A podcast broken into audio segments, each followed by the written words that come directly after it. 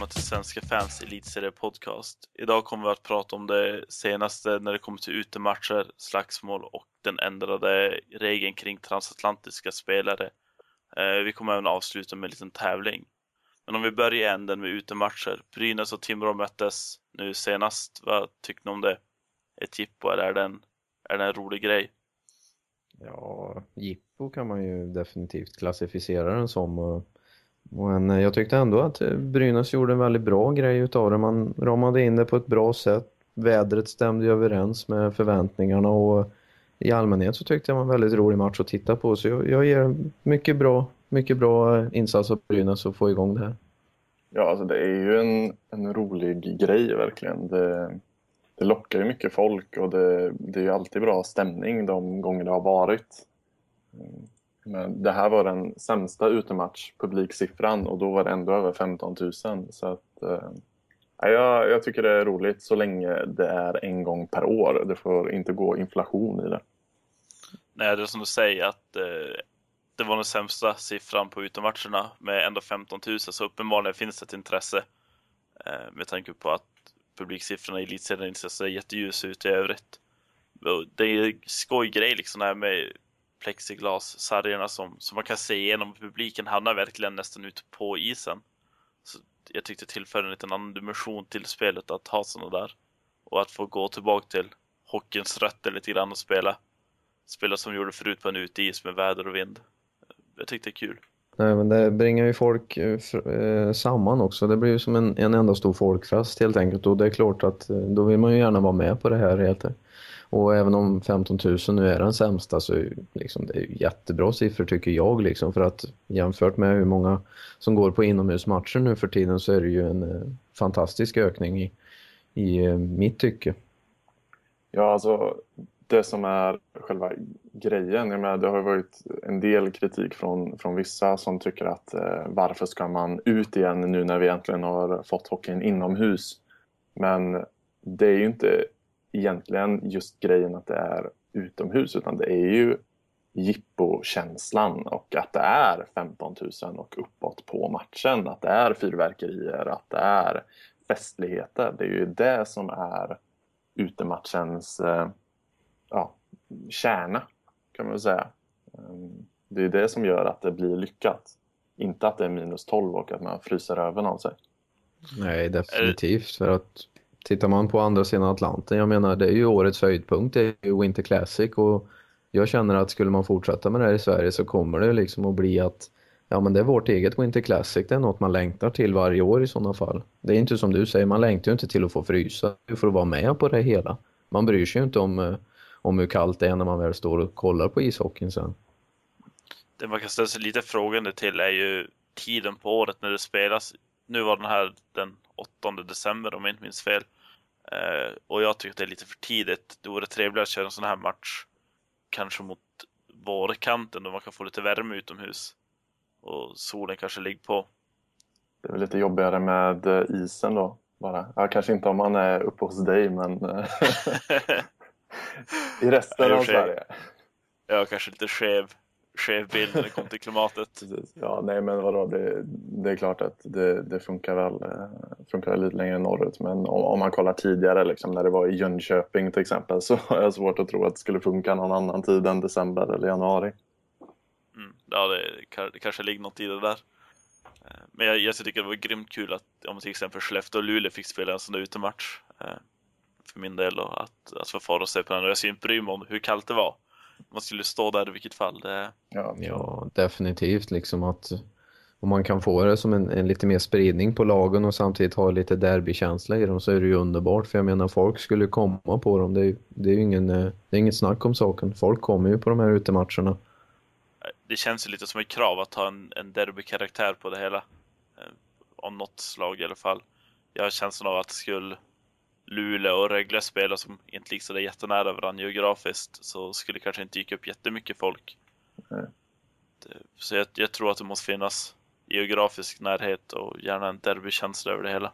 Men det är väl det som är lite problemet då, att, eh, att bestämma om vilka som ska spela den här utmatchen. För vi, vi eh, var väl överens om att det räcker med en gång per år för annars blir det urvattnat. Men med, med hur, hur avgör man egentligen vilka som ska få spela de här utematcherna? Eh, vi, vi, vi var inne på det här eh, innan att eh, Färjestad och Frölunda har ju mött varandra två gånger då i de två första utematcherna som spelas här. Eh, var det 09-10 och 10-11? Ja, de körde två år på raken där och det, jag tror det var för att infria den här väst, Västerlands derbyt som man kallar det då, även om det inte är ett riktigt derby. Men jag tror det beror på även att båda lagen ska ha en liten historia mot varandra. Att det ska vara liksom erkända möten där det har varit eh, lite nostalgikänsla utöver det. Som till exempel Brynäs och Timrå. Nu vet jag inte riktigt hur bra nostalgi det finns mellan de här två lagen men otvek, otvivelaktigt så finns det ju bakgrund till att Brynäs, i och med att de fyller 100 år idag, så, eller i år, så hade de en liten fördel till att få den här utematchen som som nu skulle dyka upp på agendat och det, det låg ju en del bakom det då. Sen i framtiden så kommer det kanske vara att de lag som har jubileum och fyller år på jämna datum eller jämna år kommer att få ta över de här arrangemangen och sen vilka de möter, det, det är ju alltid svårt att säga men bästa är om man kan hitta ett derbylag eller ett rivallag som man får möta så att man får den här stämningen som man är ute efter. Ja, alltså annars ett förslag skulle kunna vara att man, eh, man lämnar in en ansökan till Hockeyligan, de klubbarna som skulle vilja anordna ett, en sån här match och sen får Hockeyligan ta beslut vilka som kanske är bäst lämpade för att anordna. Ja, helt klart. Eh, hur är det det funkar nu då? Vet vi det? ja, ingen koll, men det känns inte som att konkurrensen kanske är stenhård. Och så att Brynäs fyllde 100 år i år. Eh, så är det väl kanske en ganska stark faktor. Ja, det är ju min, det är min åsikt. Det är vad jag tror då. Så att jag tror, jag ska inte säga att det var så, men min uppfattning var att man hade det här arrangemanget med Färjestad-Frölunda var att man turades om när, väl, när man väl startade det här och sen förändrades det efter att HV och eh, Linköping fick eh, köra en gång i Jönköping. Jag hade ju uppfattningen om att det skulle vara en utematch i Linköping i år, men det vart ju förändrat och jag hade ju den uppfattningen på att arrangemanget fungerade så att man körde varannat år. Men det, kan ju också, det är också en nackdel för det blir urvattnat på ett större sätt då. Då vet man ju liksom att ja, de ska mötas nästa år igen och vad kul och det är inga nya lag som spelar då. Då är det lite bättre att få den här spridningen som man kanske får nu de här kommande åren. Det är som Erik säger att vi vet ju i och för sig eller jag vet inte riktigt hur det väljs ut vilka som ska få spela mot varandra. Men så jag tror inte att det har varit så stenhård konkurrens på att få de där matcherna. Nej. Man har inte sett stora löpsedlar om det i alla fall att lagen kämpar för att få sin plats ut i matchen. Nej, precis. Jag tror det beror, det kan ju bero lite på det här med folkfrågan också. Man vill ju givetvis ha mycket publik till det, men jag tror inte det blir någon oro heller längre fram så konkurrensen är nog inte så stor som man kan tro. Jag vet inte. En möjlighet hade ju kunnat vara att köra det som någon mer, eh, vad ska man säga, återuppleva förra säsongens final eller någon sån grej. Om man, eh, om man vill eh, göra det till något mer uppstyrt. Liksom. Att, eh, ja, men till exempel eh, Brynäs-Skellefteå skulle spela i år då. Mm. Det skulle vara jättetråkigt att se Färjestad spela varje år. ja, inte i år då, men... Nej, men ja, ja, det är sant. Det är det som är problemet i och för sig. Att eh, det skulle väl bli svårt för ja, Timrå till exempel kanske inte hade fått spela så... Så det är jättemånga. Nej. Nej, även om, även om idén låter spännande så för det alltid en nackdel med sig till de lagen som aldrig riktigt är där och slåss om en finalplats. Ja, det är ju en lockande idé dock, även om, ja, men det finns ju alltid, det finns ju alltid ge och ta så man kan ju alltid mixa upp det där om man vill då, så att... Ja, nej sagt, det, det kan ju dröja ganska länge innan ett lag som, som Rögle kommer att kunna spela SM-final. Ja. Det är min spontana känsla, utan att döma ut dem, men nej, vi får väl se men jag hoppas att det här fortsätter, att det blir en match mm. nästa år igen. Jag vet inte, jag har inte sett något. Något jag skulle gilla var om man hade ett äkta Stockholmsderby på utomhusrink. Det skulle vara riktigt häftigt att se faktiskt. Jag sa precis och tänkte på samma sak, att jag undrar om eh, inte det hade varit en plan innan Djurgården eh, föll ner. Ja, jag tror nästan det. Det skulle vara optimala faktiskt om man vill dra, framförallt folkfrågan då, men just känslan, det jag menar, det är så klassiskt som det kan bli helt enkelt. Friends Arena kanske? Ja, de har väl talat på att det finns ju alternativ nu i Stockholm åtminstone så att de har ju inte direkt någon, urs någon ursäkt om de vill skylla ifrån sig om man säger så. Nej. nej, det, det var klart det vore en kul match. Jag gäller bara att, att Djurgården ska ta sig upp också. Det, ja, det ligger lite krav på dem också. ja, det är ingen enkel vandring direkt att ta sig tillbaka till elitserien. Precis, och sen gäller det, ligger du även på AIK att överleva den här säsongen också. Ja, vi får väl se. Det är svårt att spåna på det där redan nu. Nej, precis. I vilket fall så hoppas jag att det blir en match nästa år igen. Eh, och jag hoppas att det blir lika, lika kul att titta på som Brynäs-Timrå var. Mm. Det var.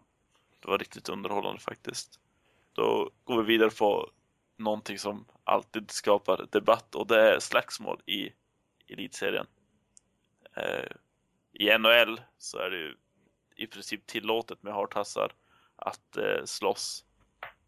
Eh, och det är väldigt, det är väldigt många i publiken som tycker om det. Det blir väldigt, det blir en helt annan stämning när folk vill att spelare ska slåss.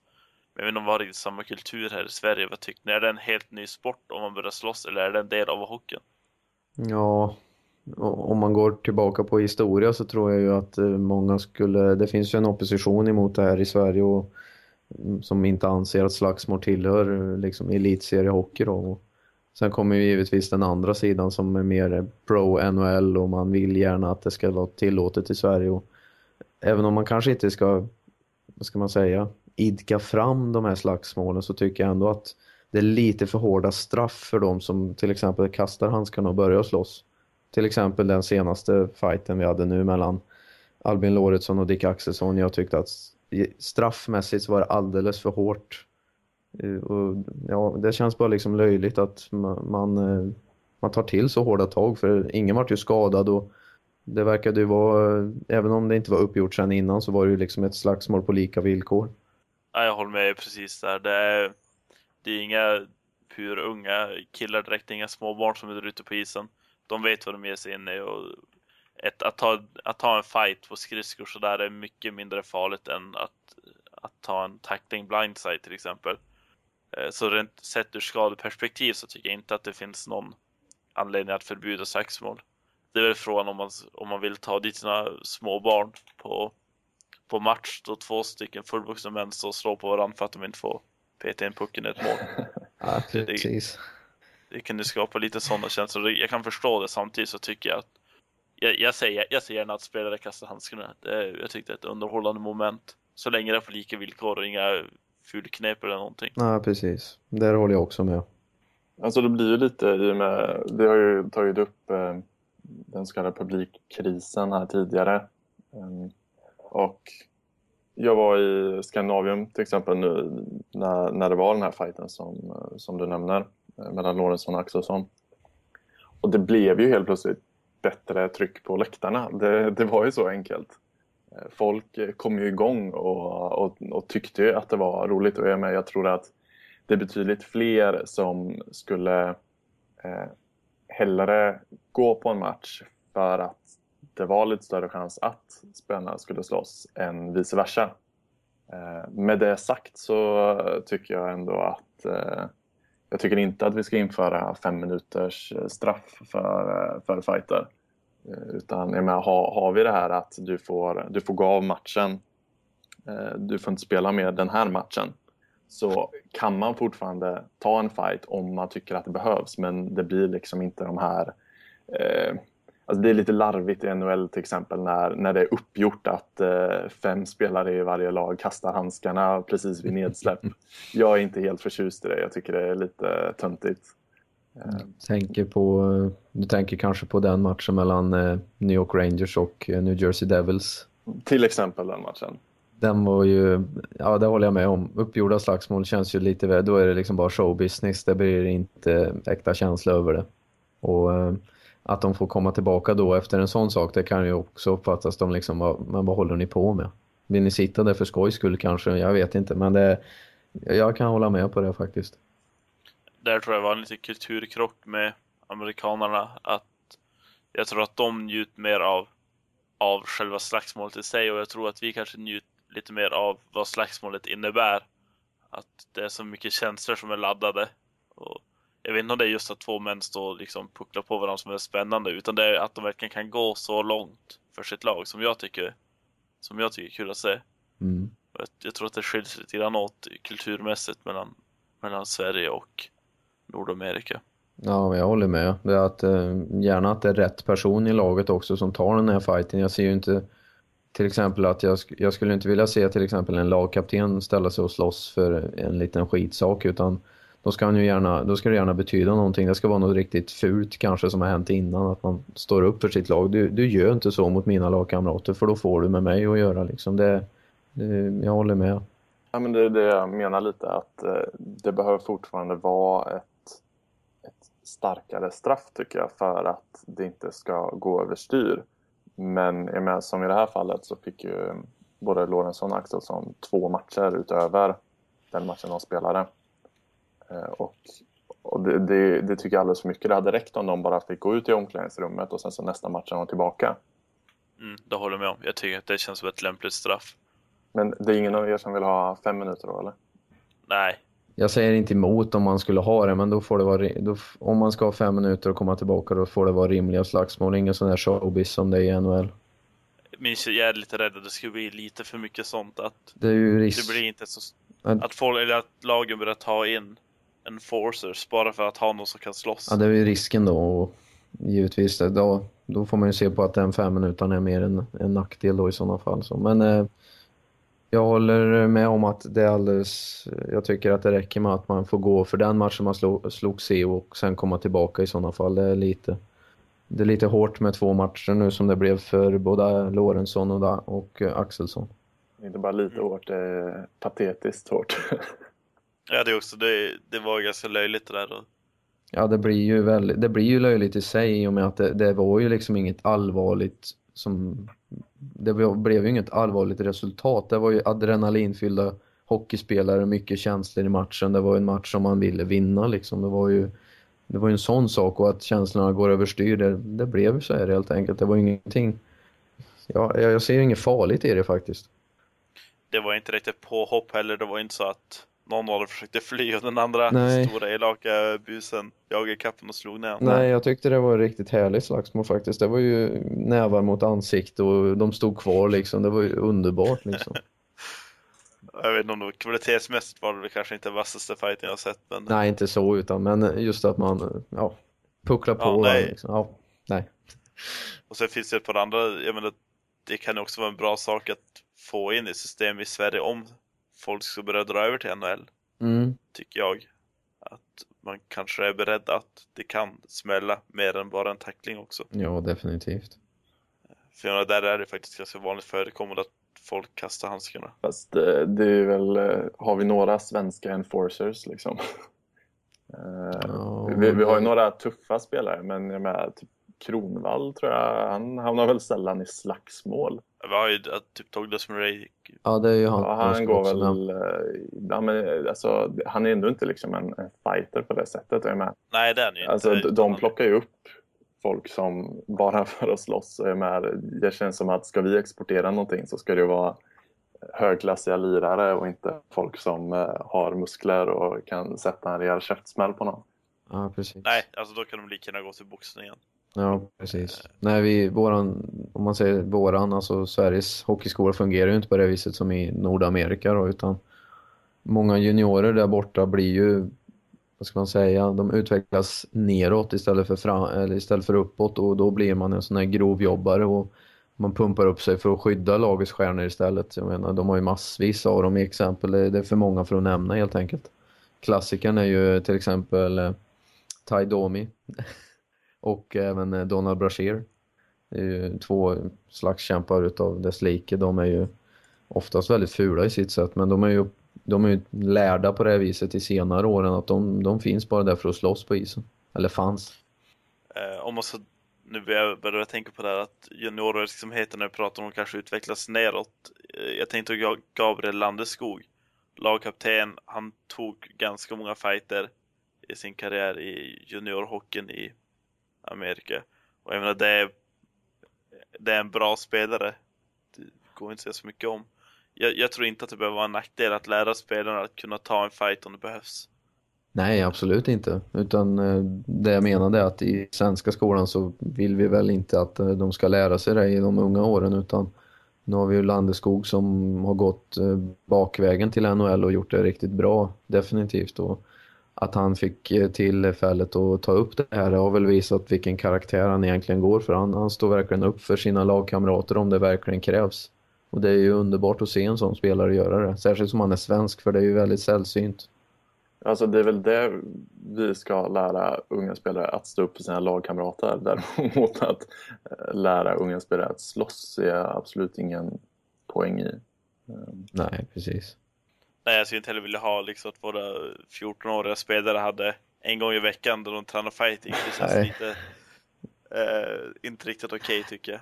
Nämnvärt är ju mm, om ni har tittat på After Ice och även ni lyssnare att om ni har tittat på After Ice, det här avsnittet som gick för inte så länge sedan där det var tioåriga ryssar som eh, gick gång på isen. Det var eh, mycket pinsamt men också underhållande hur, man ens, hur det ens kan gå tillväga på det viset. Det var tioåriga pojkar som började slåss med varandra och började till och med slåss emot domarna. Och eh, till slut så kunde man inte fortsätta matchen på grund av att det fanns inga spelare i båsen för att kunna fortsätta. Det var eh, igenproppat i utvisningsbåset istället. Ja, det är kombination av tragiskt och komiskt. Mest tragiskt. Mest tragiskt, ja, precis. Eh, nej, jag vet inte vad jag skulle göra. Om, om det var mitt barn som var där så skulle få en rejäl utläxning när de kom hem. Ja det, ja, det finns ju knappt ord att placera på det. Man blir bara chockad och lite rädd, mörkrädd. Ja. ja jag vet inte riktigt. Det, men sen hockeyligan, om vi ska gå tillbaka till ämnet lite grann, är, är ju känd för att vara ganska konservativt. Så min känsla att vi inte kommer få se någon, någon regeländring på den här fronten i den närmaste tiden i alla fall. Eller vad tror ni om det? Ja, jag är inte positiv till någon förändring att det kommer att ske någon alls. Och jag, jag, jag tror inte det kommer att ske någon de närmsta tio åren kanske. Om jag, ska, om jag vågar sträcka mig så långt. Ja, jag vet inte. Jag, just det här att se till att det bara blir game för slagsmål. Förutsatt att det inte är liksom efter sista avblåsningen eller liknande när, när det redan är kört. Eh, då kan jag tänka mig att man kanske får en match. Men men just det där att se till att det inte blir de här flermatchers avstängningarna. Det, det hoppas jag att man kan få igenom eh, relativt snart. För jag tror man måste inse att det ger ändå en extra nerv till matcherna. Vilket i sin tur faktiskt kan leda till, till mer publik. Men eh, ja, jag, jag är inte helt, eh, helt övertygad jag känner också att det, det är kanske lite grann av en hälsoförsäkring att ta med fighter än mig. Jag tror att det blir betydligt mycket mindre tjuvspel och, eh, och fula tacklar och sånt där om spelare kan ta ut sin energi och frustration på varandra istället för att klocka till någon i huvudet med en tackling. Jag vet inte vad. Nej, sen, och, sen också om det nu blir ett slagsmål och båda spelarna är delaktiga så tycker jag även att domarna ska vara konsekventa på den här saken och dela ut ett lika straff. Det ska ju inte bli olika bara för att slagsmålet kanske har startat på ett, på ett eh, different sätt än andra typer. Jag menar till exempel om det nu skulle bli ett slagsmål mellan, säg Mats Lavander i Brynäs och även och eh, till exempel Chris Abbott i Luleå. Om, om nu det skulle startas ett slagsmål och båda är delaktiga i det, då tycker jag att det ska vara lika straff utan några, några förändringar. För eh, är det någonting som man måste bli, bli bra på i Sverige och i svensk hockey så är det ju konsekventa på att straffet är lika när det väl är samma regelbrott som har genomförts. Det håller jag absolut med om. Ja, då tar vi det sista för att gå vidare till Nordamerika lite grann igen. Eh, det här med att man nu får ta in, eller till, till nästa säsong får ta in obegränsat antal icke-EU-spelare. Eh, vad tyckte du om det? Jag tycker det är bra. Jag ser personligen ingen anledning till varför eh, det skulle vara vare sig bättre eller sämre att ta in tjeckiska eller finska spelare istället för amerikanska eller kanadensiska spelare. Så jag tycker det är helt rätt. Ja, på det viset så har man kanske saknat lite det med nordamerikanska spelare i, i elitserien och eftersom man bara fått haft eh, två stycken så har det blivit lite tråkigt i och med att ja, vi får inte se dem så ofta och nu med en NHL-lockout så får man ju definitivt inte se dem så mycket heller i och med att de flesta skickas ner till AHL och det finns ju inte så bra eh, tv-avtal där till exempel. Nej men jag, jag, är också positiv till det för att eh, det blir en bredare marknad och det, det, är ett, det är ett steg i rätt riktning tror jag emot att det blir en lite bättre ishockey. Uh, och jag, jag, hoppas ju att klubbarna verkligen sköter det och inte missbrukar det nu som det, det även finns risk för. Men jag tror på att det, det kommer nog att bli en framgång av det här. Det man är lite rädd för det är just det här som har pratats om att det kan bli att elitserien kan bli någon typ av farmarskola för NHL. Eh, det är ju lite bättre betalt i elitserien än i AHL och lite bättre avtal gällande resor och sådär. Ehm, så man kan väl vara lite rädd att allt för många AHL-spelare får lust att komma hit och att det kanske missgynnar svenska juniorers utveckling. Det har, det har ju funnits en diskussion om det i alla fall. Jag tyckte den är värd att nämna. Jag tror att eh, i och med att det här förslaget togs upp då att man skulle skippa regeln så tog man ju givetvis upp den här diskussionen om att det, man gärna vill motverka att det blir en farmarskola på det viset. Och det är ju det jag hoppas på att klubbarna sköter det eh, korrekt och inte skapar en blockad för våra svenska juniorer att kunna ta sig upp till elitserien. Det är ju det man förespråkar för att man inte ska göra och att juniorerna ska kunna ha fri tillgång till att, ta sig upp i A-laget förutsatt att man, eh, man är rätt placerad, att man har presterat på rätt eh, nivå och gör sig rätt till en plats i till exempel Frölunda eller eh, Modo Hockey eller ja, vilket elitserielag som helst.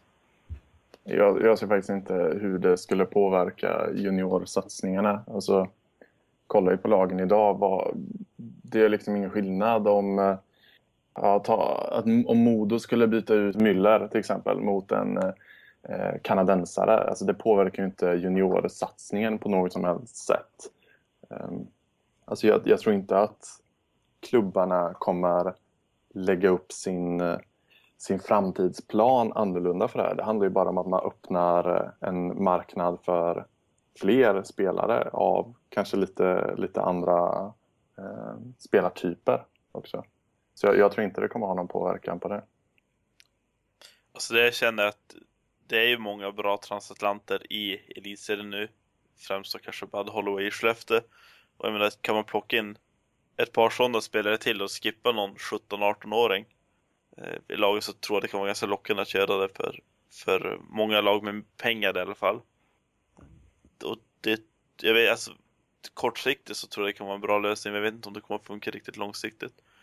Ja, långsiktigt får man nog gå på att mm, man eh, håller på utvecklingen då i sådana fall på en junior samtidigt som man har en transatlant i laget. Om man till exempel, nu, nu är inte Skellefteå bästa exemplet att ta i och med att de har en väldigt bra juniorverksamhet i A-laget. Men om man tar dem som ett exempel och ser på Bud Holloway så är han ju en exceptionellt bra hockeyspelare med ett bra skott och väldigt bra spelförståelse. Och kommer NHL igång så kommer han ju givetvis att lockas och dras dit. Det är ju allas mål när man är i elitserien. Det är ju någonting, någonting som man har klargjort.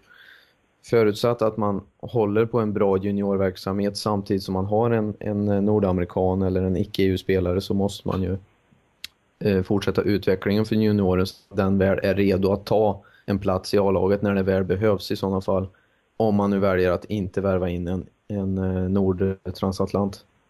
Men det är, det är min egen teori att man måste i en sån plan så måste man hålla utvecklingen på hög standard i juniorverksamheten och det håller ju många elitserieklubbar med idag och på det viset så skapar det ju ingen negativ trend men det kan ju skapa lite osämja för juniorer kanske som gärna vill ha bråttom upp till högsta nivån. Eh, jag ska säga att egentligen, jag är för det här förslaget. Jag försöker bara vinkla så att vi, vi kan få annan synsätt på det. Jag tycker att det är jättebra att vi får en mer öppen marknad där klubbarna kan ta in och spela om de vill ta in och inte ska begränsas av vad jag tycker är löjliga avtal. Eh, om att man inte fick ta in obegränsat med transatlanter tidigare också. Samtidigt så finns det en överhängande risk att att klubbarna värvar kortsiktigt, i alla fall de i bottenregionen. Att de inte riktigt vågar satsa på sin juniorverksamhet utan, utan, istället, utan istället gå på och lockas av att värva en, en kvalitetsspelare som kanske inte riktigt tillför så mycket på lång sikt. Alltså jag, jag tror faktiskt inte att det, det är någon större risk. För med, de kan göra det idag också, värva värva bra spelare. Jag menar, alla bra spelare är inte amerikaner och, och kanadensare. Liksom. Med, Rögle skulle kunna värva bra eh, tjecker och, och finnar om de hade haft pengar till det och ville gå den vägen. Så jag, med, jag, jag, tror, jag tror inte att det, det kommer bli någon skillnad. För jag med, bara för att en spelare idag lirar i AHL betyder inte att de spelar gratis i elitserien nästa säsong. Alltså, det kostar ju fortfarande mycket pengar och jag tror klubbarna är medvetna om att man behöver ha en plan för framtiden. Så jag är inte det minsta orolig över det faktiskt. Det där vet jag inte riktigt om jag kan hålla med om. För att eh, om vi, du, du, tog tjeckiska och finska ligan som exempel. Eh, som har, där kom juniorerna lätt upp i sin högsta liga och kan spela. Men samtidigt som i AHL som kanske inte har riktigt samma bevakning eftersom de då får NHL istället.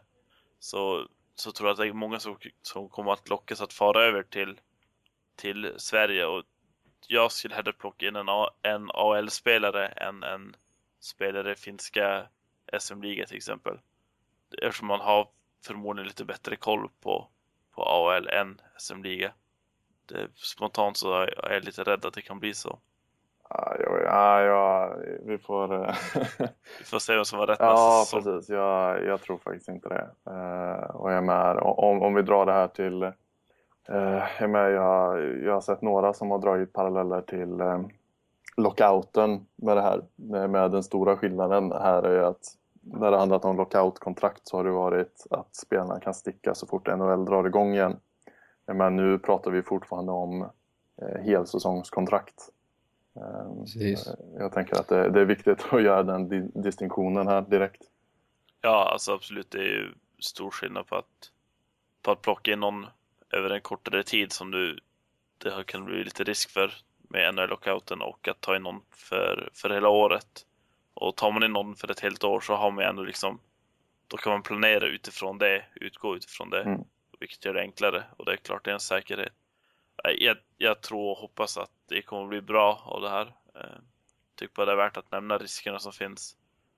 Jag förstår dock varför. Jag vet ju, om jag får vända in en annan vinkel på det här, och det kopplas ju samman till det ni säger om tjecker och finnar och så vidare, men tittar man på dagens läge så drar sig ju väldigt många finländare och tjecker mot KL istället.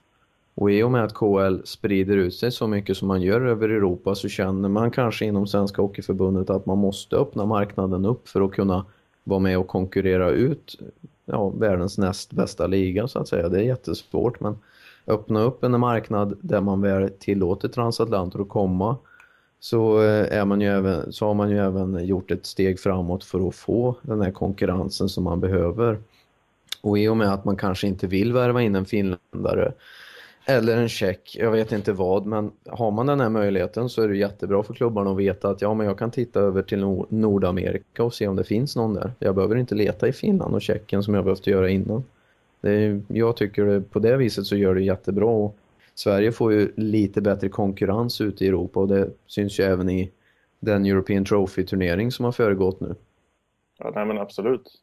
Det tror jag definitivt kan ha med beslutet att göra. Att man, man tycker att man behöver ja, få tillgång till eh, lite, lite fler spelare eh, helt enkelt för att kunna hävda sig. Det är, inte, det är inte lika lätt nu som det var för fem år sedan. Mm.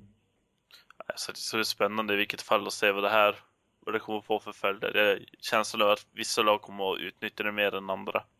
Ja, definitivt. Det ju, finns ju massor av alternativ nu helt enkelt och det, det är många klubbar som är för det här så att någon klubb kommer ju att sticka ut, definitivt. Frågan är också om, eh, om bevakningen på AHL kommer att öka nu från svensk sida.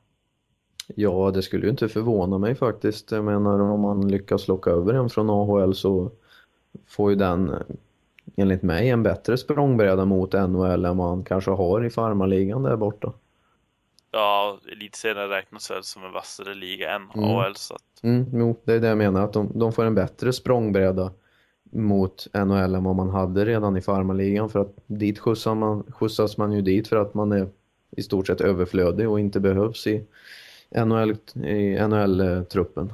Och jag menar elitserien som det framgick nu genom Jason Krog i, i Sportbladet var att elitserien har en mycket bättre levnadsstandard, det är bättre betalt och sociala avgifter eh, framgår ju som mycket lägre jämfört med i Nordamerika så att det är ju, för spelarna så lockas ju man även utav det här då liksom hur är det att leva i Sverige eller i Norden överhuvudtaget. Det är ju liksom ett attraktivt land på det viset också. Alltså det ska bli spännande att säga. Ja, det ska bli kul i vilket fall. Eh, jag hoppas att det kommer att gynna, jag tror att det kommer att gynna svensk ishockey. Jag gillar inte riktigt alla restriktioner i avtalen som vi har haft. Jag tycker vi ska ha en lite friare marknad, men vi får se. Då går vi vidare till våra toppar och floppar.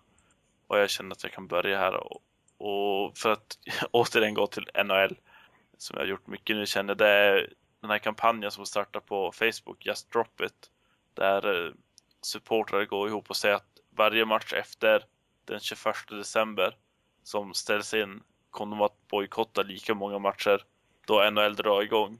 Så kommer inte köpa, köpa matcher på TV, kommer inte gå på matchen, inga souvenirer, ingenting. Och det, det sätter lite extra press på, på att förhandlingarna ska komma igång ordentligt där. Så det, det tycker jag är bra. Eh, och med flopp, det, det får bli allsvenskan och Leksand eh, Eh, med, med ekonomin. De spelar väldigt bra, det går väldigt bra förhoppningsvis kanske de går upp till elitserien. Jag tror det vore bra för svensk hockey, men deras ekonomi är ju under all kritik. 250 miljoner av kommunen på, nu minns jag inte vad det är, 50 år tror jag de ska få. Det, det är en hel del pengar. Ja, jag fortsätter. Min topp är att eh, igår blev det klart att två elitserielag är eh, redo för Red Bull Salutfinalen som kommer att spelas ikväll. Detta utan några lockoutspelare överhuvudtaget och jag tycker det är väldigt strångt gjort. De här två lagen är ju nämnbart Färjestad BK och Luleå Hockey. Jag säger grattis till en finalplats och jag tror på att det kommer bli en väldigt underhållande match i sig. Eh, min flopp är att NHL har beslutat att ta lockouten till domstol för att få den legaliserad och eh, det allmänna pratet kring att lockouten nu verkligen når ett, ett klimax som man aldrig har sett för. Jag tycker det är rent pinsamt att man behöver gå så här långt. Det är ju, häromdagen läste jag att man inte ens kunde komma överens om man hade varit i förhandling eller inte och jag vet inte, det är ett rent kaos där borta och jag tycker att det är dags att försöka få lite ordning på saken nu. Det har det varit ett bra tag. Okej, min eh, topp, om vi börjar där, är eh, Pavel Datsuk i och med att NHL har eh, varit inställt nu ett tag så har man inte riktigt fått, eh, fått njuta av eh, en av mina favoritspelare. Men nu i Channel One Cup så har han återigen visat alltså, vilken, vilken klasslirare det är. Riktigt roligt att se. Min flopp är lockoutspelare som väldigt gärna ville spela i Sverige men nu helt plötsligt lämnar landet för att de inte vill betala skatt helt enkelt. Så, så mycket betyder det att spela i Sverige för dem. Yes, och för att avsluta där så har vi då en tävling nu över jul. Vi kommer att ta ett uppehåll, kanske jag ska säga först då. Vi kommer att återvända den 13 kommer vi spela i nästa avsnitt, så det kommer publiceras den 14 januari. Eh, och tävlingen kommer att gå ut på att vi vill ha in vad ni tror om, från omgång 33 och 34 vilket lag som har bäst målskillnad. Och som utslagsfråga där så är det vad den målskillnaden kommer att vara. Så om du skickar in det till min mail som kommer att stå i artikelfältet här så, så kommer vi att utse en vinnare i nästa avsnitt den och så 14 så kommer det publiceras. Det är alltså matcherna som eh, spelas 26 och 28 december. Ja, precis. Bra att du la till det. Och svarsalternativ ska, kan till exempel vara att eh, om, om ni tror att HV71 har bäst målskillnad så svarar ni HV71 och utslagsfråga kan vara till exempel plus 8. Så svarsalternativ kan skrivas alltså HV71 plus 8 som ett exempel. Yes. Eh, det var allt vi hade för den här gången. På återseende. Hej då. Hej då.